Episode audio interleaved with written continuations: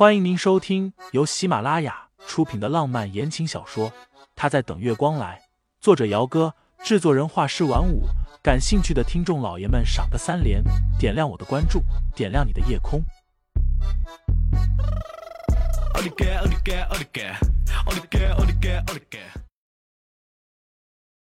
第九十二章，脸色难看的厉害。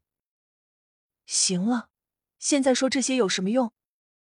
陈毅虽然也是气得不轻，但是也了解自己的儿子领证结婚这件事情肯定不是他一时兴起的，也不知道谋划了多久才背着所有人先斩后奏了。陈毅让躲在厨房里的于嫂拿了医药箱出来，然后冷眸看着被盛思景护在身后的沈清心，还愣着做什么？先给你丈夫上药处理伤口。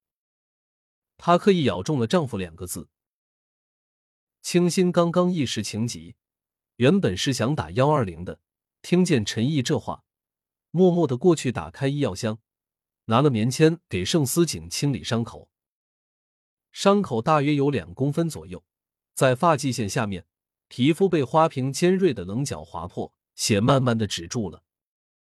从始至终，盛思景都没有因为这个伤口而吭声过。清新上药的时候，用气音小声的问他。还疼吗？没事。盛思景反手握住清新的另一只手，看着他脸上的苍白，有些心疼。是不是吓到了？没事。吓是吓到了一些，但过了这会儿，他也已经缓过劲来了。陈毅看着这小两口亲密无间的样子，心里头一股火气升腾，气得脑仁发疼。他也是想不明白。自己儿子这么好的条件，要什么样的女人没有？怎么就偏偏看上这个沈清心了呢？陈毅一下子又想到了当年的潇潇。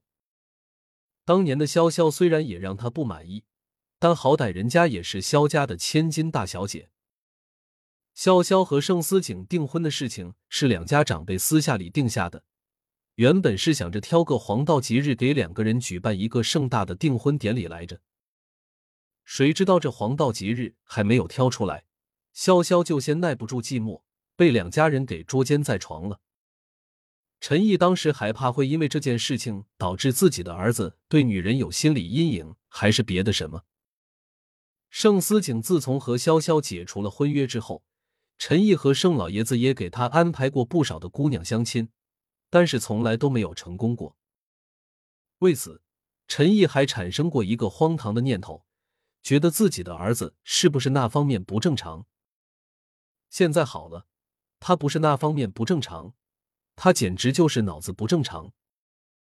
陈毅越想越是气得头疼。清新给盛思景处理好了伤口之后，那边陈毅和盛老爷子也已经迅速的想好了办法。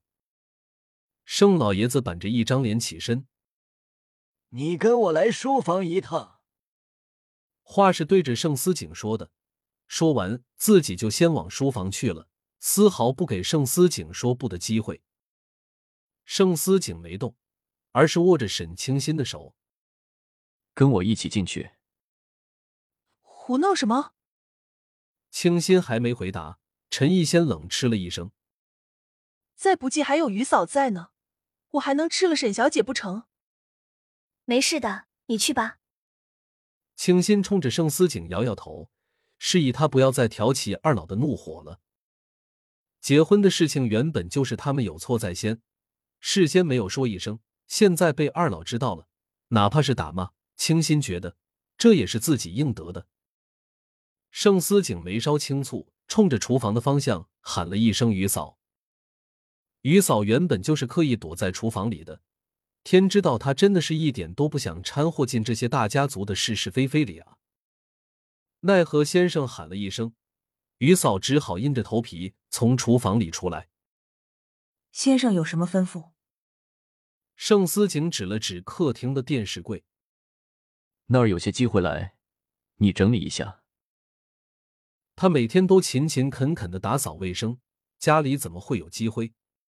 那白色的电视柜。明明是干干净净的，但是于嫂也知道那只是先生的一个借口罢了。